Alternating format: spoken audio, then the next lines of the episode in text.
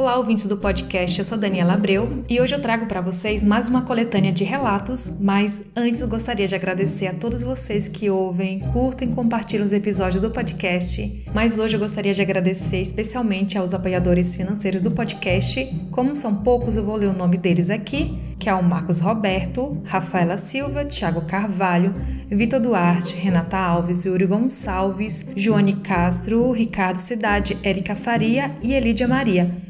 Muito obrigada a vocês que colaboram. E é isso, vamos para o episódio de hoje. Farol e Nomizaki. Moro no Japão e aqui acontecem muitas coisas estranhas, talvez por ser um país com alto índice de suicídio. Uma vez estávamos indo para um ponto turístico que tem um dos maiores faróis aqui do Japão. Estava eu, meu esposo e três amigos. Um deles é muito brincalhão. Quando estávamos subindo o tal do farol, esse amigo brincalhão não falou uma só palavra. Ele estava estranho e com muito medo. Ao chegar no topo, ele não saía de jeito nenhum para fora. Tivemos que arrastá-lo para tirar uma foto e, mesmo assim, ele não quis ficar do lado de fora para admirar a vista. Achamos isso muito estranho e ele ficou assim até o caminho de volta para sua casa, sempre calado. Passado uma semana, encontrei uma amiga e ela disse que estava subindo o tal do farol e tinha uma mulher japonesa à sua frente. Quando ela chegou no topo, essa mulher se jogou desse farol, ou seja, cometeu suicídio na sua frente. Ela até olhou de cima. O farol fica à beira-mar, mas ao redor tem muitas pedras, e foi exatamente nas pedras que a mulher caiu. Uma cena horrível. Minha amiga ainda relatou que fazia pouco menos de um mês que isso ocorreu, ou seja, quando fomos lá, fazia pouco tempo que a mulher havia tirado a própria vida. Contei essa história para o meu amigo quando o encontrei. Ele ainda estava esquisito. Nesse momento, ele disse que quando estávamos subindo as escadas do farol, ele ouviu uma voz de mulher falar insistentemente no seu ouvido para ele se jogar lá de cima. Foi aí que ele ficou com medo de sair de dentro do farol e cair, ser puxado ou acontecer dele realmente querer se jogar lá de cima. Observação: esse farol foi palco de vários suicídios e tem um clima muito horrível dentro e fora dele. Ao lado tem uma vila, e ao andar nela, você sente que tem muitas energias ruins. Vi um rosto na janela que em segundos desapareceu. Resumindo, nunca mais voltamos. Esse relato foi enviado no e-mail pela Ana do Japão. A Caveira Anos atrás, aqui na minha cidade, no interior de Minas Gerais, existia um enorme colégio de freiras que atualmente encontra-se desativado. A estrutura existe até hoje. Eu já tive a oportunidade de entrar lá, pois o mesmo era usado para encontros de jovens religiosos católicos. É um casarão enorme, inúmeros quartos, escadas, todo de madeira, apresenta até uma igreja própria, enormes salões, banheiros e auditórios. O terreno onde ele se encontra é maior que um quarteirão, Possui um lindo jardim que circunda toda sua volta, com árvores, flores e um gramado verde. A história se passa por volta de 1970. O colégio, naquela época, existia como uma escola de freiras mesmo. Os portões ficavam abertos e minha mãe conta que existia um pé enorme de jabuticaba e seus galhos passavam por cima dos muros que dava para a rua. Era comum as pessoas entrarem e pegarem algumas frutinhas. Certo dia, meu tio, que na época tinha uns dois anos, ficou muito doente. Ele acabou indo para a casa de um irmão da minha avó, já que ele possuía filhas enfermeiras e ajudariam nos cuidados. Minha mãe não soube explicar exatamente o que o meu tio teve, mas conta que ele estava muito ruim e acamado e que, para infelicidade de todos, o médico havia dito que ele não passaria daquela noite. Minha avó, muito abalada e na esperança de um milagre, acabou chamando uma benzedeira, que era conhecida da família, para benzer meu tio naquela noite mesmo. A benzedeira era uma senhora, se chamava Maria, e mesmo morando muito longe, foi assim mesmo. Ela benzeu meu tio e ficou conversando com a minha avó, até que se deu conta que já estava muito tarde, e pôs-se a partir. Era por volta das duas da manhã. Maria estava passando aos redores daquele colégio de freiras, mais precisamente perto da árvore de jabuticaba, quando ouviu um barulho de algo caindo do galho, bem em sua frente. Ela levou um susto e foi aí que reparou que o que tinha caído em sua frente era um monte de ossos espalhados e sem forma. Ela ficou em choque, pegou seu terço e começou a rezar. Ela conta que falava alto: Minha Nossa Senhora Aparecida, eu não estou fazendo nada de errado, só estou andando essas horas na rua, pois estava vindo salvar um anjo. Maria então desviou daquele monte de ossos e prosseguiu seu caminho. Mais adiante, ela resolveu olhar para trás e então observou que aquele monte de ossos tinha se montado e se transformado em uma caveira que estava de pé, parada e olhando em sua direção. Maria seguiu seu caminho rezando e não olhou mais para trás. Dias depois, ela contou o ocorrido para minha avó. Apesar do susto, aconteceu um milagre. Meu tio sobreviveu e vive até hoje. Ninguém soube o que aquela caveira queria ou o que significava, mas minha mãe sempre conta que coisas ruins não acontecem com pessoas que não estão fazendo nada de errado. João sem cabeça. Minha avó morava em um bairro onde todo mundo conhecia todo mundo. Minha mãe conta que lá vivia um tal de João, que era muito amigo da minha avó. João, devido ser infectado pelo vírus da poliomielite quando criança, não andava. Como tinha essa condição desde criança, ele aprendeu a conviver com isso, se locomovendo como podia, se arrastando no caso. Ele também tinha um cavalo que sabia exatamente o caminho da casa do João, já que o mesmo gostava de frequentar bares constantemente, então o cavalo ficava por conta de levá-lo até em casa. João tinha um temperamento forte, era muito valentão e não levava desaforo para casa, o que despertava certo ódio de algumas pessoas. Certo dia, um cara que estava indo entregar compras pela região encontrou o cavalo de João embaixo de uma árvore, em uma estrada de terra, caminho de sua casa. Ao se aproximar do animal, encontrou João morto, com o pescoço ensanguentado, evidenciando marcas de violência bruta. Todos ficaram chocados, a polícia foi chamada e o assassino preso alguns dias depois. Algum tempo mais tarde, minha avó tinha um costume de organizar caravanas para a Aparecida do Norte. Eles costumavam sair de madrugada para chegar bem cedo ao destino.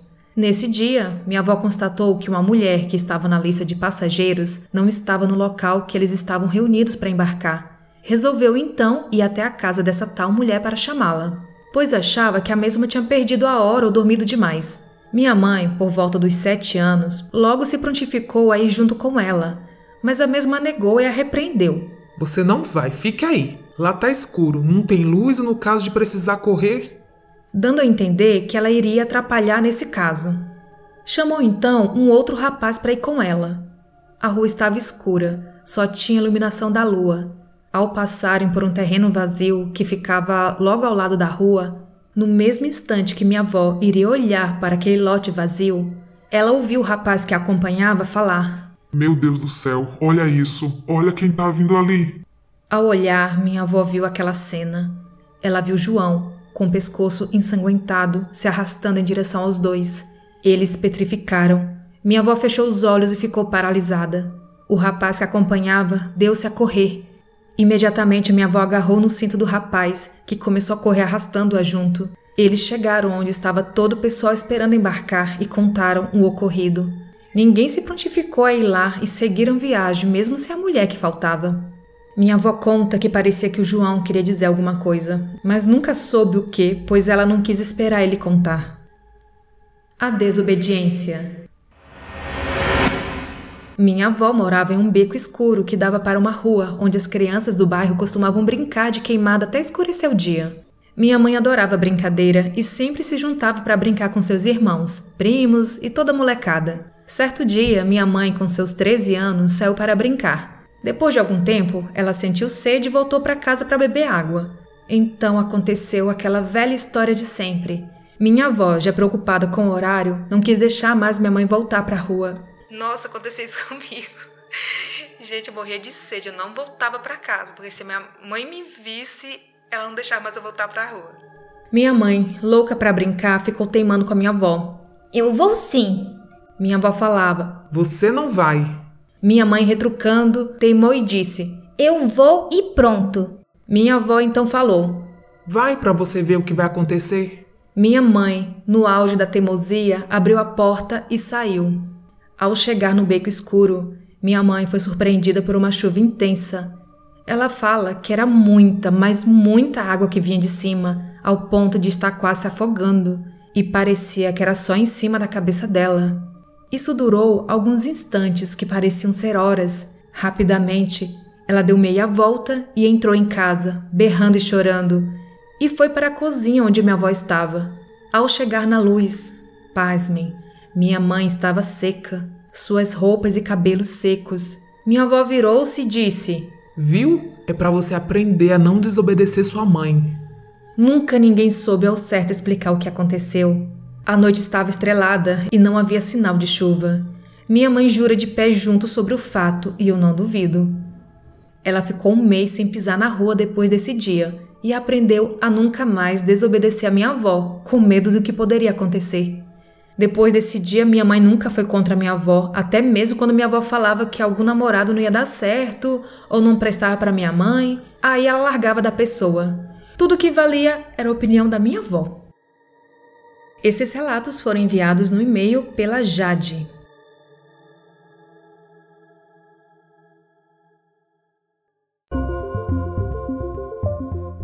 Seja um apoiador do podcast. Acesse apoia.se barra assustadoramente e contribua a partir de R$ reais mensais ou através do Pix assustadoramente.outlook.com. O seu apoio é muito importante para a manutenção deste projeto. Contribua e tenha acesso a relatos exclusivos. O link está na descrição. A Garotinha da Grécia Olá de novo, sou a menina do relato, a figura desconhecida, que está no episódio 270. Venho aqui contar outra história que eu diria que foi paranormal. O ano era 2018. Estava eu deitada no sofá de casa, olhando coisas no Instagram, como de costume. Fazia isso muitas vezes e ficava até tarde da noite. Entre as publicações, vi uma foto muito interessante. Nunca tinha visto antes, mas não conseguia parar de olhar para ela. E comecei a me sentir estranha e resolvi dormir. Com medo, deitei na cama e fechei os olhos. Daí comecei a ver imagens estranhas e horríveis e com muita dificuldade consegui dormir. O que vem a seguir foi muito rápido. De repente me vi em uma paralisia do sono e nela tinha uma garotinha parada ao lado da minha irmã. Estava nos pés da cama porque durmo ao contrário da minha irmã, por isso que tinha a visão da garotinha na cabeceira da cama. Ela não tinha rosto. Um bom exemplo de como esse espírito era, para quem assistiu Mansão Bly, Sabe que os espíritos na série não têm rostos. Era exatamente assim que havia. Eu estava totalmente travada, com os braços presos na lateral do corpo. Tentei repreender aquilo e a voz não saía, até que por fim consegui expulsar aquilo do meu quarto. Levantei rapidamente, muito ofegante, acendi a luz e acordei minha irmã, que estava até então dormindo. Falei para ela o que tinha visto, mas ela não acreditou e falou para eu voltar a dormir, coisa que obviamente não consegui fazer, não sei exatamente a hora que isso aconteceu, mas só fui conseguir dormir quando amanheceu. E acredite ou não, era a mesma garotinha que tinha visto na publicação naquela noite. Nunca mais tive outra paralisia do sono, nem nada do tipo. Observação: a foto que vi era da antiga Grécia e por alguma razão eu senti uma ligação com essa garotinha. Me pareceu familiar. Não sei o que pode ser, mas isso aconteceu comigo. Esse relato foi enviado no e-mail. A Moça Bonita. Para contextualizar a história, alguns meses antes desse acontecido com a minha avó, ocorreu um assassinato bem brutal onde moramos, do qual o esposo matou sua mulher, cortou seus membros e carregou o corpo dela num carrinho de mão durante a madrugada para enterrá-lo e escondê-lo bem longe da sua casa no lugar onde ele sabia que quase ninguém iria, pois era perto de um açude onde ele ia pescar de vez em quando. É um lugar bem afastado, sem casas por perto. Ele a enterrou por lá. Passado um tempo, acho que a consciência dele pesou, então ele se entregou à polícia. Foi preso, julgado e condenado. Aqui é muito raro acontecer coisas assim, pois é um lugar pequeno e foi algo que chocou o local. Minha família não os conhecia, mas minha mãe já tinha visto a falecida esposa e disse que ela era muito bonita e com certeza o marido deve tê-la matado por ciúmes. Com o tempo, as pessoas foram se esquecendo e quase não se falava mais sobre isso. Agora vamos ao relato da minha avó. Um dia falaram para minha avó sobre um açude que tinha bastante peixe, mas que quase ninguém ia devido à distância. Então ela se animou e foi, pois ela gostava muito de pescar. Nesse dia ela foi sozinha. Por ser um lugar pequeno, onde quase todo mundo se conhece, não era perigoso. Chegando lá, ela arrumou suas coisas de pesca e foi pescar. A pesca foi tranquila e no final do dia ela começou a arrumar as coisas para ir embora. Foi quando ela avistou uma moça bonita perto de um bambuzal que ficava do outro lado do açude. Ela pensou que talvez a moça já estivesse lá e, como ela estava entretida com a pesca, não notou a presença. Então minha avó resolveu falar com a moça e disse: Oi, bom finalzinho de tarde. Tudo bem? Você mora aqui perto? E a moça não respondeu nada. Minha avó achou estranho, então resolveu falar de novo. Oi, moça, tudo bem? E a moça não respondeu. Então minha avó começou a reparar melhor na moça e viu que ela estava com uma palidez fora do normal. Minha avó achou estranho e resolveu ir lá, pois a moça poderia estar precisando de ajuda. Antes de ir, ela se abaixou para colocar suas coisas de pesca no chão e, ao se levantar, a moça havia desaparecido. Mesmo assim, minha avó estava disposta a ir onde a moça estava. Chegando próximo ao local, ela escutou gemidos abafados de mulher. De repente, minha avó sentiu seus pelos do corpo se arrepiarem e ela logo pensou que possivelmente a moça que ela viu não estava nesse plano. Como minha avó não tem medo de nada desse tipo, ela foi exatamente no local onde a moça estava e então fez uma oração para aquela alma, pois minha avó conta que assim que chegou perto do bambuzal onde a moça estava, parecia que algo lhe dizia para fazer uma oração ali. Depois disso, minha avó pegou suas coisas de pesca e foi para sua casa. No dia seguinte, ela conversava com um conhecido, daí comentou sobre o ocorrido. Então, esse conhecido da minha avó, que era amigo da família da moça assassinada, contou que o marido a enterrou exatamente no açude onde minha avó pescou, perto do bambuzal. Minha avó acredita que a moça apareceu para ela, pois só queria que alguém fizesse uma oração para sua alma. Esse relato foi enviado pela Ziliane de Itaperuna, Rio de Janeiro. Olhos Vermelhos Na época que essa história aconteceu, eu tinha 18 anos. Eu e a minha namorada geralmente íamos para uma casa abandonada aqui na cidade, para namorar um pouco, mas a polícia fechou a casa e colocou cercas em volta por causa do vandalismo. Então, na esperança de encontrar um outro lugar calmo para os nossos encontros, eu rodei os arredores da cidade e acabei achando um cemitério que estava desativado. Ela não gostou muito da ideia, mas como ela não encontrou nenhum outro lugar mais calmo, ela acabou concordando. Então nós fomos para lá. Eu entrei pelo que parecia ser a parte de trás do cemitério. Não tinha nem cercas. Era muito velho aquele local. Então eu parei o carro no que eu achei ser um bom local, quando eu ouvi um barulho. Eu não sabia o que era, mas não estava tão curioso assim. Então eu tentei esquecer o barulho, mas aí eu ouvi de novo. Parecia que estava vindo de trás do carro. Eram duas batidas rápidas eu parei de beijar minha namorada e comecei a prestar atenção. E nada. Quando eu ia abraçá-la, de novo barulho. Daí resolvi sair do carro para ver o que podia ser. A noite estava fria. Eu podia ver a minha respiração sair pela minha boca. Eu olhei em volta, mas não vi nada. E como estava muito frio, eu resolvi entrar no carro novamente. Quando eu estava me virando, eu vi dois olhos vermelhos se mexendo atrás do carro. Eu fiquei em choque eu não podia ver direito por causa da escuridão, mas eu podia ver o suficiente. Era uma criatura parecida com um demônio, pequeno e pálido. De vez em quando ele dava dois pulinhos rápidos.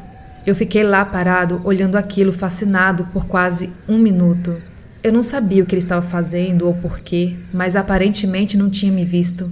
Então a minha namorada baixou o vidro, colocou a cabeça para fora e perguntou se estava tudo bem. O bicho notou a voz dela e se virou para mim me olhando com aqueles olhos vermelhos, cheios de ódio. Ele fez um som parecido com aquele que o gato faz quando arrepia todo e mordeu o ar umas duas vezes. Eu gritei e tentei abrir a porta do carro. Quando consegui abrir, a minha namorada, que estava apoiada nela, caiu no chão. Ela começou a me xingar, mas eu a peguei e joguei para dentro do carro de novo.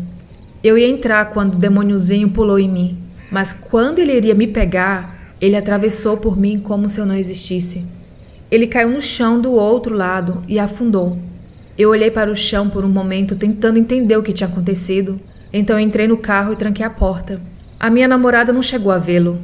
Ela só ficou perguntando o que tinha acontecido, sendo que do ângulo que ela estava daria para ter visto tudo. Mais tarde eu perguntei se ela tinha ouvido algum barulho, mas ela disse que também não ouviu nada. Isso aconteceu há cinco anos, mas ainda, sempre que eu me lembro daquela noite e daqueles olhos vermelhos cheios de fúria, eu sinto calafrios. Esse é mais um relato do site Casa Fantasma, enviado pelo Alexandre de Angatuba, São Paulo. Paralisia do sono. Vou contar algo que aconteceu comigo. Primeiro, eu sofro muito de ansiedade e, em consequência disto, estava tendo crise de compulsão alimentar. Bom, há uns dois anos, quase todos os dias, na hora de dormir, eu sentia algo muito pesado dentro do meu quarto. Sensação ruim, e às vezes, no meio dessas noites, eu tinha algo como se fosse uma paralisia do sono. Eu não conseguia me mexer, não falava, ficava desesperada, sentia algo me prendendo e não conseguia me levantar. Aconteceu de eu ter, durante uma única noite, três paralisias. Eu sempre rezava um Pai Nosso para eu conseguir acordar, e na terceira vez que ocorreu, por volta de umas seis da manhã, eu rezei e pedi para que Deus mandasse minha mãe no quarto, já que ela costumava fazer isso todos os dias para conferir se estava tudo bem. Na mesma hora, senti alguém se sentando ao meu lado e passando a mão na minha cabeça. Sentir minha mãe ali me deu uma paz muito grande e ela me falou: Vai ficar tudo bem, filha. Não demorou muito conseguir acordar e me virei para o outro lado e não tinha ninguém no meu quarto. Achei que minha mãe já tivesse ido para a cozinha. Então me levantei e perguntei se ela havia ido no meu quarto e ela disse que não. E então eu entendi que Deus mandou minha mãe, Nossa Senhora Aparecida ali, naquele momento. Fiquei tão emocionada e contei para minha mãe. E depois disso, nunca mais tive essas paralisias. Esse relato foi enviado no e-mail.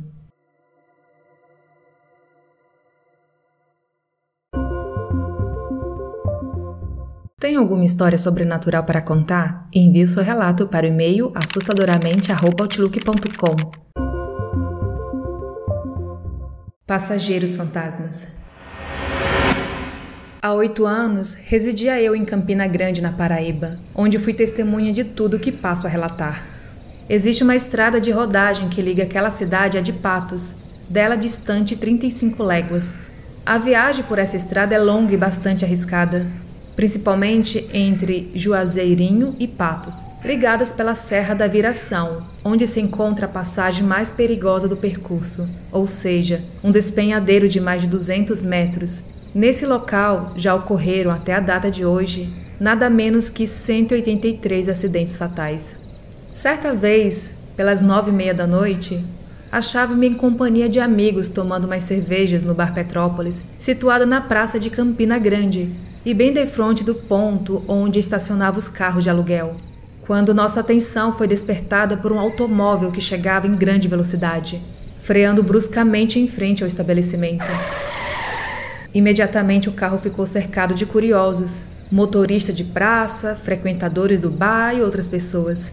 Vimos então que seu motorista estava transfigurado e que alguma coisa de anormal lhe acontecera, pois além de sua palidez, o homem não conseguia articular uma só palavra. Foi carregado para o bar, onde lhe deram um pouco de água, mas só depois de longo tempo ele se reanimou. Com dificuldade, a princípio, e dando mostras de grande pavor, o motorista passou a contar o que lhe sucedera, tal como reproduz abaixo. Foi uma coisa terrível. Eu peguei uma família que queria ir até Patos e para ali seguia muito bem. Deixei os fregueses e providenciei para regressar o mais cedo possível, já pensando na travessia da serra à noite.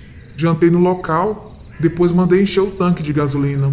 E às 18 horas, como não aparecia passageiro algum para a volta, resolvi vir sozinho. Ao chegar à descida do morro da viração, o motor parou de repente. Desci e fui ver o que havia. Era uma das velas que estava frouxa. Reparado o defeito, entrei novamente no carro. Mal bati a porta, senti duas pancadinhas no ombro direito. Virando-me, vi dois homens, altos e vestidos de branco. Tomei um susto tremendo, pois não tinha visto pessoas nenhuma na estrada, onde tudo estava deserto. Mal olhei para trás, um daqueles passageiros me disse, com voz fanhosa, cujo som ainda tenho gravado nos ouvidos: Siga a toda velocidade sem olhar para trás, pois temos que chegar em Campina Grande antes das 10 horas. É fácil imaginar como arranquei a toda velocidade, vindo por aí feito um doido. Nem sei como não rolei no barranco Suava frio e nem coragem tinha de olhar pelo espelho para certificar-me se os dois cavalheiros permaneciam sentados. Só aqui, na estrada de Campina Grande, foi que arrisquei uma olhada para constatar com espanto que não havia viva alma no banco de trás. Vim tocando pela estrada a mais de 100 por hora, não me lembrando de mais nada, nem de como parei aqui. Aquele motorista, pelo que soube, jurou nunca mais atravessar sozinho, quer de dia, quer de noite, o assombrado trecho da Serra da Viração, e de certo cumpriu sua promessa. Esse é mais um relato do site Casa Fantasma, enviado pelo Geraldo Quirino, do Distrito Federal. Quem bateu? Esse já faz tempo. Moro com meus pais e duas irmãs mais novas. Os meus pais trabalhavam fora na época e minhas irmãs estudavam no período da tarde. Uma tia minha ficava comigo até certo horário e ia embora. Eu passava no máximo uma hora sozinha, até meu pai chegar. Em uma tarde, depois da minha tia ir embora, fui tomar banho. Do banho dava para ouvir o barulho do portão se abrindo. Pensei que fosse meu pai. Depois ouvi batidas pesadas e altas no vidro da janela e ainda brinquei. Ah, seu bobão! Porém, quando saí do chuveiro, não tinha ninguém. Meu pai só chegou 40 minutos depois. Não era minha mãe. Em uma noite, eu tive alguns pesadelos seguidos. Depois de acordar e voltar a dormir várias vezes, acordei sem me mexer. A luz do quarto piscava. Percebi alguém se aproximar. Só vi a silhueta. A figura escura se deitou sobre mim. Eu senti a cama afundar. Era como se aquilo colocasse os braços posicionados na laterais do meu corpo e se inclinasse sobre meu rosto. Aquilo me observava e bufava. Eu senti o hálito quente. Fechei os olhos com medo. Depois de um tempo, o peso desapareceu. A luz piscava rapidamente. Eu abri os olhos, pude ver alguém que parecia com a minha mãe saindo pela porta do quarto, mas eu sei que não era minha mãe. Esses relatos foram enviados no e-mail pela Ana de Barueri, São Paulo.